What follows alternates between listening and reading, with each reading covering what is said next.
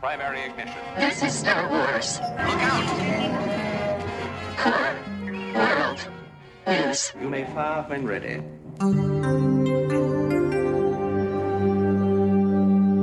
From the bright center of the galaxy, I'm Gregs Kondak, and you're listening to Core World News, your online news service providing in-depth coverage of the latest stories from every sector of the galaxy. Now for your news segment rundown for February 19th, 2023. 99 problems, but a bad batch ain't one. We now go live to the CW newsroom to join your hosts for their review of Bad Batch Episode 9, The Crossing. All right, thank you very much, Grex. Welcome, everyone, to another week of Core World News. For those of you watching the video, you will notice there are two, and then there were two tonight. Adam got caught in a wormhole, but we've got a relay that he's okay, and he's going to try and get out immediately and join us next week. But we are sad, much like Omega, brooding over... the loss of our team member tonight. It was right on the table. He's on official Jedi business, and so we always cover for any of us when those things arise. Yeah, I mean, when Rex calls and says he needs your help, you go help him, and so that's what Adam had to do. He's right there with our guy Echo, who I do miss, by the way. I love that dude. I'm with there. Yeah, the loss is real, and we'll talk about that. I think we're gonna talk about the sort of like emotional sort of wavelength of the clones, each vibe set for each clone and sort of what's going on with them and how they're handling Echo's loss. I'm sure we're going to dive into that deep later in the episode. Absolutely. But, I love the word vibe set or clone. That is, that is exactly what it clone is. Clone vibe set. Yeah, man. So stoked to be here and talk about this. Stoked for another episode. I tossed this one on Wednesday when it came out and was just overjoyed. It was magical and a really fun guitar, the noodling at the beginning. I immediately thought of you. I was like, oh, Ben is very much enjoying this open. This might be his favorite open of all. Yeah, maybe possibly all of the Bad Batch, the Clone Wars. I know we've been talking about like trying to find different vibes and like for Star Wars, full on head over heels Western. Yeah, just dive right in. Honestly, yeah, you can never get too much like Sergio Leone spaghetti Western in Star Wars for me. It's like I'm always like, oh, okay. Yeah, this is a little different. It was a little more contemplative and sort of. I don't know. It just felt melodramatic almost. Yeah, but Kevin Kiner is elevating this series this season in particular, like with his music. It's like got a whole different emotional weight to it with the score that he's using. Very Ludwig style this week. Like it could have easily been a Mandalorian. Also the toughest episode, I think. The most challenging episode we've dealt with in a while. Yeah. Marauder, just all caps. It's like written around on my notes here several times. The Havoc Marauder, R.I.P. I can't. No. Yeah. What? I'm right there with Omega. It's like, that ship was. We can tight. We can acquire another ship. No. Like no. It has to be that one. All of them crammed into an NP-1 starfighter. Yeah, and I'm not even talking about the emotional.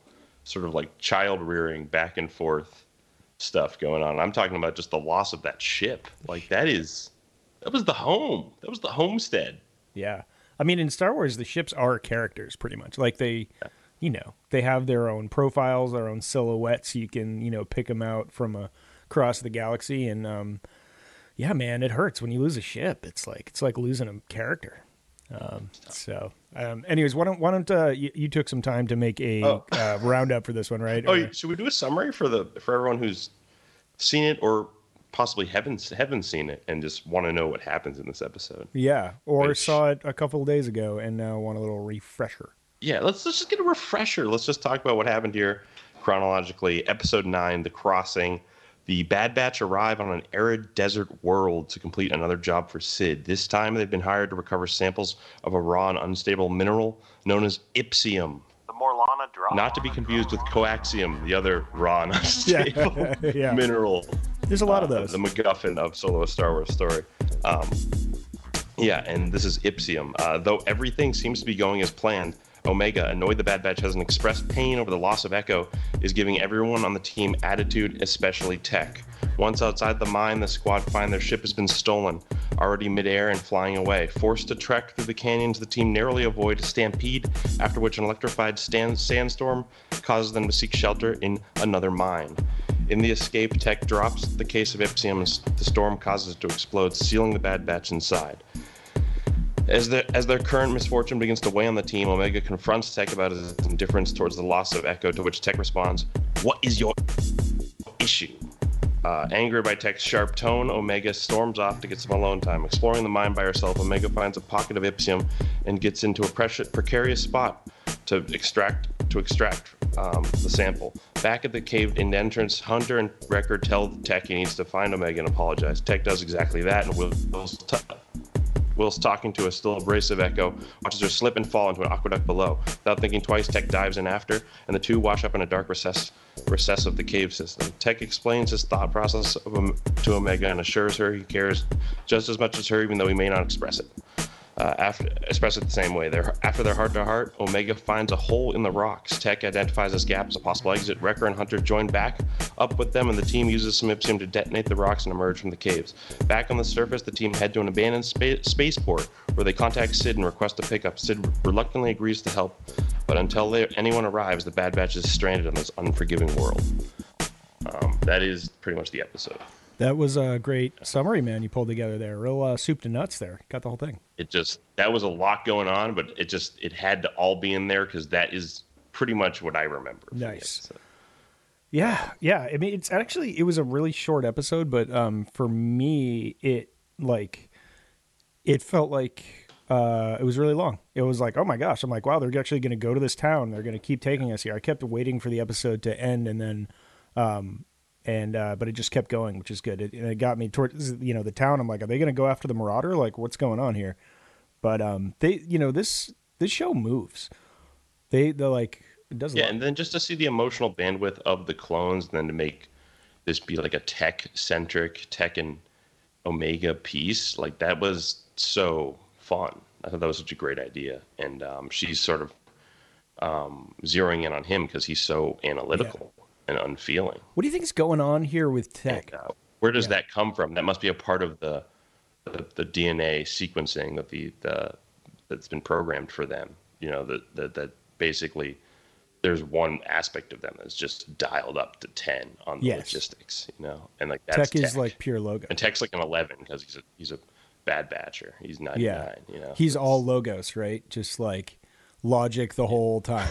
Like that's his jam. Yeah, I thought that was such a cool idea, and I thought that was why the episode almost felt filmic, and sort of like it did feel like a great back and forth. And we talk about all these lone wolf and cub stories. It's like this is exactly that. This is three men and a baby, and this Tech is Steve Gutenberg. This child-rearing episode is Tech is the sort of father that's dealing with this issue, and he knows he's done wrong by sort of like being abrasive back towards Omega, which is like never the right choice, and so then he has to remedy that, and you just see him come through, and you love them as a family again at the end. And Omega's totally right. This is a family, not a squad, and you're getting that feeling. It's really building that in there. Which so when loss does happen, it's gonna really hit. Like I almost can't see these guys go at this point. I don't want to see the end of this story. Well, I have two questions for you then.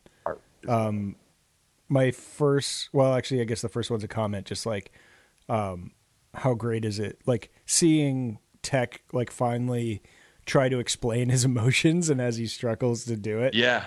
So cool. And and the other things I'm like, I think like Omega's picked up, she's picking things up from all the crew members, and, maybe she got some heart from, the like rebellious mission from Echo, and she gets the empathy from Hunter, and she gets the she can still be a kid and a big teddy bear like Wrecker, but she hasn't really learned from Tech yet, and sort of Tech is like you know, this is her like gaining all her superpowers and leveling up. She's going to hopefully get some of Tech's analytical skills for her thing. But all right, so this leads me to my question for you. What are they doing with Tech this season? How come like every episode is just like a Tech flex? I think Tech is going to have to make a final calculation. A final calculation? I've never heard it called that before. I think that it's going to be, and that it might become his sacrifice or something, especially because this episode feels like a setup for that at this point. There's so much emotional build with him and Omega right now, where Omega is now like you know, latching onto Tech to figure out these feelings about Echo and that loss, that sort of, you know, it used to be 4 people she looked up to. Now it's 3, and then, yeah. It's brutal. I know. They're just like doing, it's like they're cramming in, making Tech an absolute legend. Hits you right in the fields, in the field spot. It's just, yeah, a lot of great feels in this episode, but also like, I mean, he wins a race car like thing, and then he foils some other plot. Like, it's like, just coming up, he's just getting a lot of dubs, which makes me think he's going to catch a big L. Yeah, this season is coming up Tech every episode, and it's pretty great. Yeah, though they should have really left someone on the Havoc Marauder. We get the POV of the visor in this episode, which is all I can ask for. When action happens, I was like, the visor POV, like looking through glasses, looking through your visor, which is like hat on a hat visor. Yeah, I mean, you know, you can get the whole deal. It's great. So when Sid says, "I don't need a recap," goggles, I felt hurt. I felt that was for me. Yeah, Sid's a piece of work too. I'm pretty tired of her shenanigans. She's like, "I'll see you in a couple days, maybe," and yeah, pretty wild. She's holding the team back for sure. I can't wait till they part ways with her. So, if I know you, what did you think of the local that like takes their ship? Mm. Like, who's that? Who do you think that was? I mean, at first, the silhouette roughly reminded me of Hondo Onaka. Yeah, I thought Hondo too. I was like, is this but then when they went close on the mysterious figure, I think it was definitely hair and not his like dreadlocks or whatever. Yeah, it was a new character. Yeah, I think it was a new character too. That'll be fun. Yeah, I don't know. Maybe it's Boba Fett. Maybe it's teenage Boba Fett or something. We're not there yet. If there's there. Yeah. Yeah, I don't know. The action was exhilarating. The lighting again. I forgot to mention in the summary when Omega does fall down in the aqueduct, you do get this one shot. I think it's probably my favorite shot in the series, in this season at least, where it's that you see all the Ipsium deposits underneath the water. And it's just like glowing. The cave was beautiful. Yeah, they used it as a lighting trick, and it was just it made for just beautiful visuals there. How about go back to Tech for a second? How about that like decision to do some man stuff when she just like falls down into a black hole? Yeah, he was like, "I'm going right after." I was like, "Yeah," just awesome. Jumps in after her. That was the coolest part of the episode for me. Yeah, that was cool. Yeah, he didn't think twice. He just was like, "I'm immediately going in there." She moved so much, and then that was cool. Like, that was a cool scene where it just they went deeper into the cave system. She found that pocket and she falls in and like she pulls a Mac. Tech is like, that was great. Yeah, that was terrifying though. Like I can't even imagine how scary that would be in real life.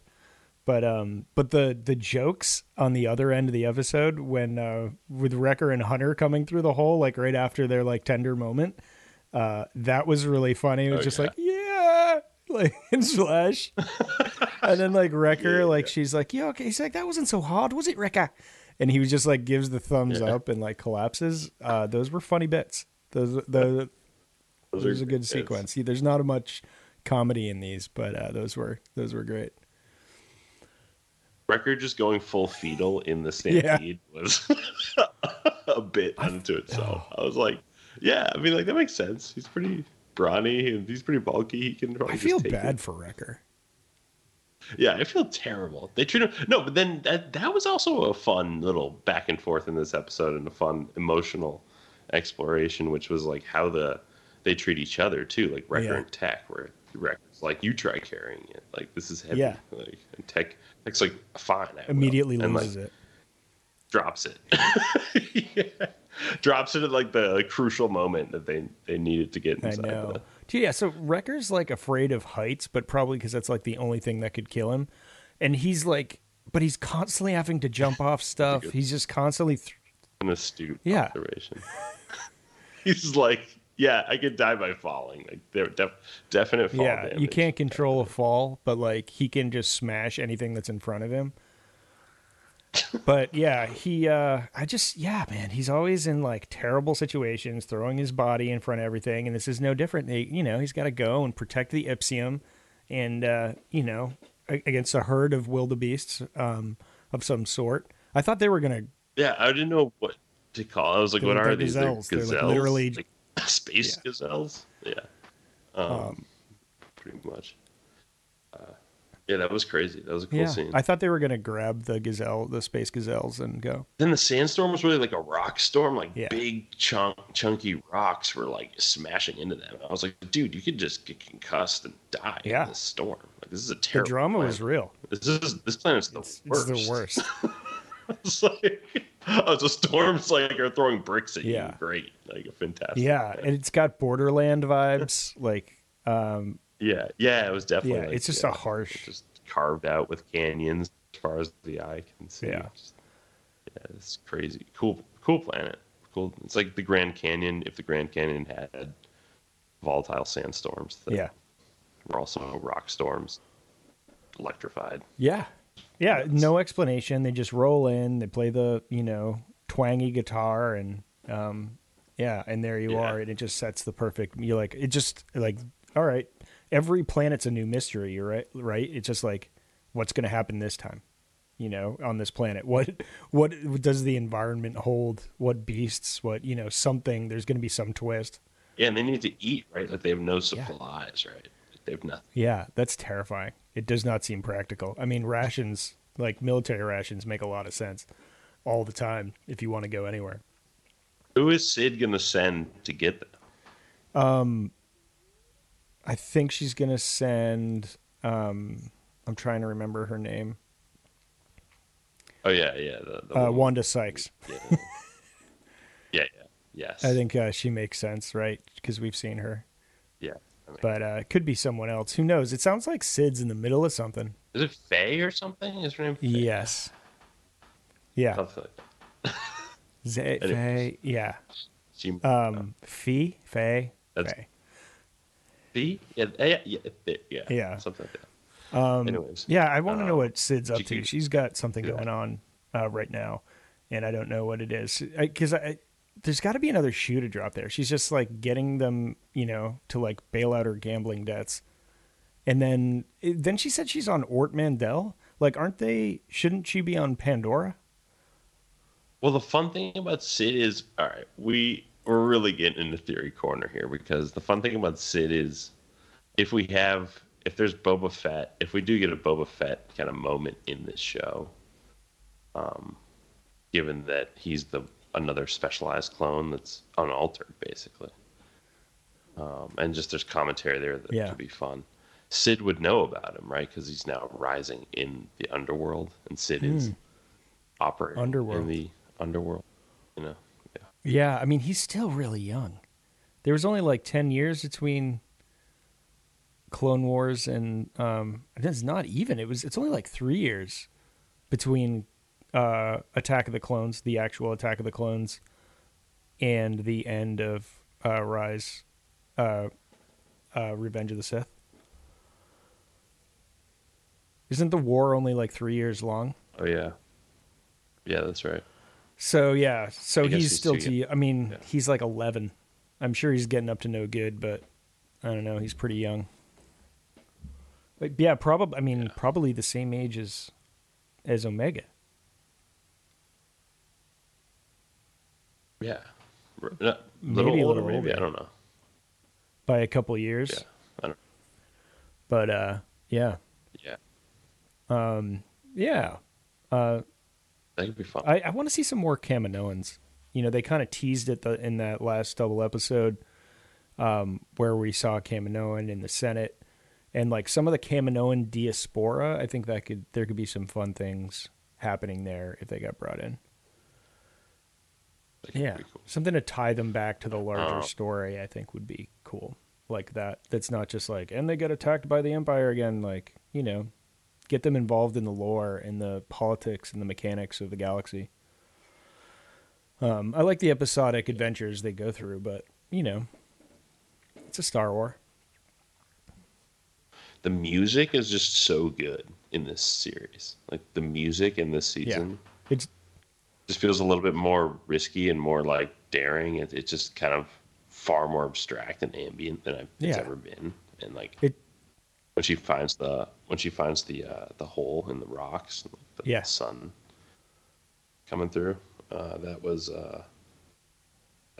great music there. That was fantastic. Yep. And even when she's just like mining and like drilling for the Ipsium, there's like just like this cool, very vibey music that happens. Yeah, it's totally elevated the production value of the show. Like what Kevin Kiner's done with the score this year. It's pretty great. Yeah, but and all in all, I mean, like the way this opens, the way this closes, it just feels like just a beautiful, almost like love letter to Western sort of like genre and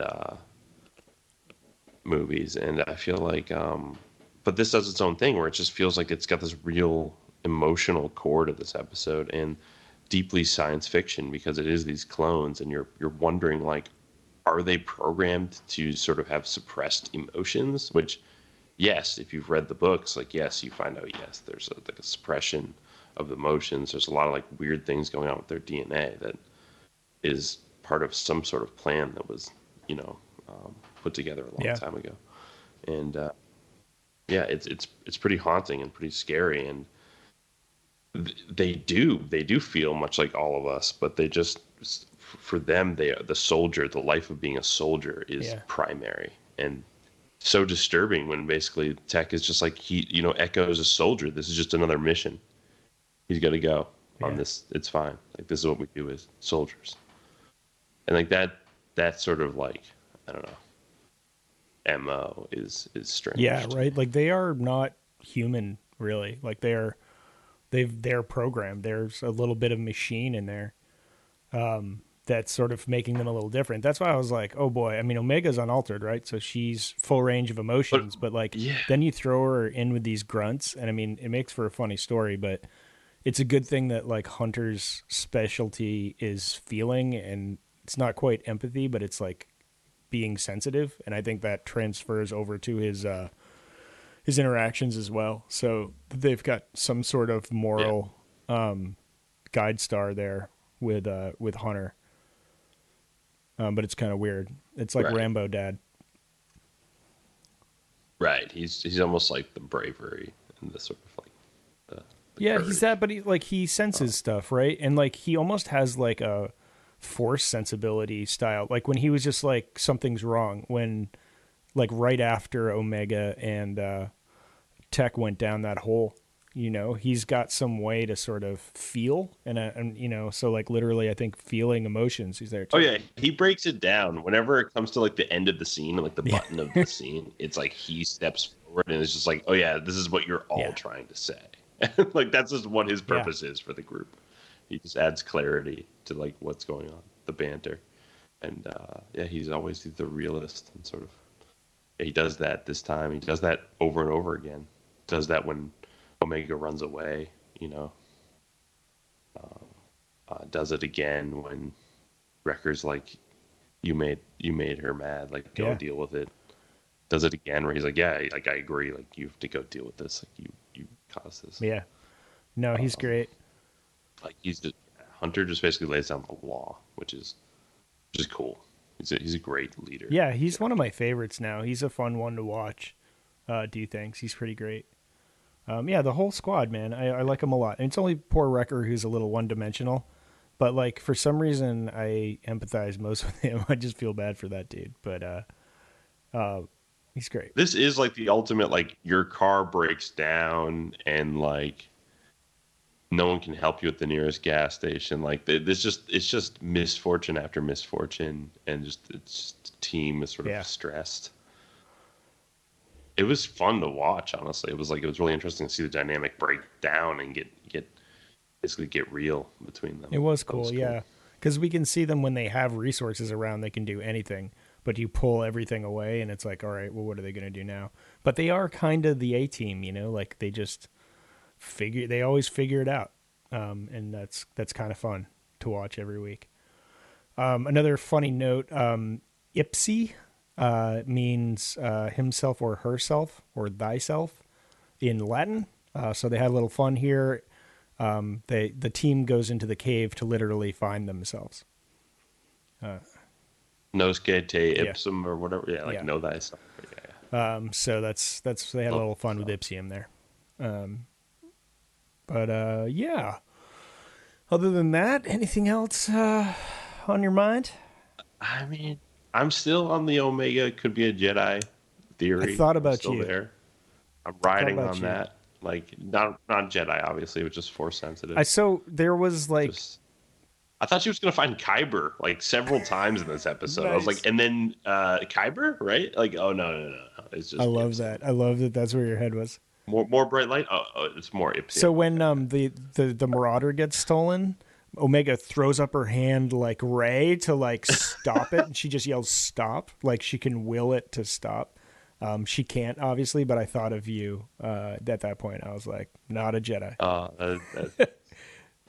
Yeah, that's true. That's good evidence right there. Or just not that strong, you know? But, yeah, most Jedi couldn't pull a starship out of the sky. That's true. But if it was going to unlock, it would have unlocked there because it's the Marauder. Like, come on. Dude, their Gonk droid is in there. Gonky is still aboard. I'll sunset this argument. No, I want you to keep going. I want you to keep going because I love it. Or else we wouldn't have nuggets like that, like Kyber. Well, you said she's an unaltered clone. Yeah. Is that what they said in the first episode? The first. Oh man, now that you ask me. I don't think so. I think they like this. They just treat her as like this, just very special clone. Okay. I don't think they even. Do they comment on exactly what Omega is, like what her clone, what her template is, or how?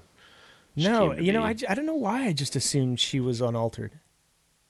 Come to think of it, but yeah, I don't know. I guess she's more like the Bad Batch, right? She's just special, but they talk about her like clone Jesus, like. I mean, and also this is like, in evolutionary terms. Yeah, she's wearing like a cool crown and stuff in the beginning too. I'm like, dude, this is like epic. What is? I think it's actually cool because of evolution. It probably means on their own, they're just like their body treated itself like an endangered species and like turned one female so that like their species could reproduce. Right. And I, you know, that could be significant in a lot of ways. Like it's some sort of evolution to the programming or to the creature that are, you know, Jango Fett clones. Right. Yeah. It's just sort of wild. So yeah, we still don't know what she is and maybe we never will, but it would be really fun if we got some more nuggets about that or another breadcrumb like trail. Like that's why I'd love the Kaminoans is like, just like keep teasing us with who she is and what she's about and what her destiny is. But I don't know. Yeah, what makes her special. But that would be just more on Omega hopefully soon. That would be great. I would just love more information. Yep. Maybe Minoans coming back in explaining more. Yep. I'd love that. Well, next week I think what is it called? It's called The Retrieval, I believe, is the, Retrieval is the episode name for next week. So presumably they are retrieved. So that'll be cool. But I'm looking forward to it. Again, I wish I had like 4 of these to watch in a row. This is almost a binge show for me. This is a one where I would just sit there and watch it, and then if I knew I could just watch it, I would almost watch the season twice. It would have more retention, just on a binge model, given I'd watch probably the season twice just all day. Holding laundry. Oh, yeah, absolutely, because there's no way you could catch everything. I mean, I'm learning that now. Like, for this show, I have to watch it twice because there's always stuff that sort of skips by me. Yeah, you definitely need it. But that's my preferred way to watch too, is binging it, do the whole thing. I wish I could have done, like, because, you know, some people had comments about Book of Boba Fett, but when you watch it front to back, it's an amazing story. All the episodes in a row. It's really pretty great. And Obi-Wan too, I think. Obi-Wan works a lot better that way too. You're bringing up Book of Boba Fett and just thinking you can slide that by as it's this great piece of streaming. It's really quality, yeah. It's great. Mm-hmm. Fantastic. You just have to watch them all in a row. There you go. One sitting, all the episodes. It's a blast. I think it is a blast. It's a great show. I think people were really harsh on it for pretty good reasons, and I was like, those are pretty strong reasons that, you know, just obviously like the sort of the volume being used so often, the just almost like it checked boxes in terms of like everything you could want out of a show set on Tatooine. Like, it was like, oh, you want rancor, oh, you want huts, oh, you want, like, you know, mobsters, you want you know, spice deals in the desert. Yeah, train robberies. Yeah, everything. You want Slave One hovering over the, like, slave Sarlacc. The Sarlacc story. It gave you everything you wanted from that story. It just, it was interesting. There's just tonal things, I think, that were just like felt strange to me. And then there's this overall sort of like loss of all tone in the series, where it's like, what are we supposed to think here? Is Boba Fett now this sort of like heroic sort of like people's leader for the people, and or is he still that stone cold bounty hunter? Like, what are we supposed to think at the end of this series? Like, is he sort of this is he this responsible hero that we can now vest interest in, or could he take a turn and be just another bounty hunter for hire again? You know what I mean? Like I don't know what to. At the end of this, I now think he's just settled in and is sort of like, I don't know. I guess gonna operate a sort of massive. Yeah, it would be a wild call for them to pivot. Like, have we even really seen live action Boba Fett? Like, in the in this like Lucasfilm era of streaming that compares to live action Boba Fett in, you know, in the original trilogy? Do you think like you got his attitude ever? Yeah, I think they did. In the beginning of this, they're just like, at one point they're like, he's like, I'm sick of being a gun for hire. I want to be the boss. I'm tired of working for these people who, you know, don't know the galaxy as well as I do. Yeah, you kind of get that feel. Definitely. Yeah, that's what I mean. But do you ever see him normal? And then that goes away pretty quick. That dissipates right after that. I'm like, I wish he was mulling over that dark past a little bit more with the Tusken past. You know what I mean? Sort of like, oh yeah, remember when I was a cold-blooded killer on like this on Coruscant, like during the sweet like neon-drenched night scene or something. Remember mixing that into the story would be fun. This sort of like regret, I guess. Yeah, where he accidentally killed a kid or something. I don't know, like something really bad that's like, wow, he was in the bowels of the underworld for a while. Yeah. Holy crap. You know? Yeah, I mean, that was the character. Yeah, that was the character I expected. We'll just say that.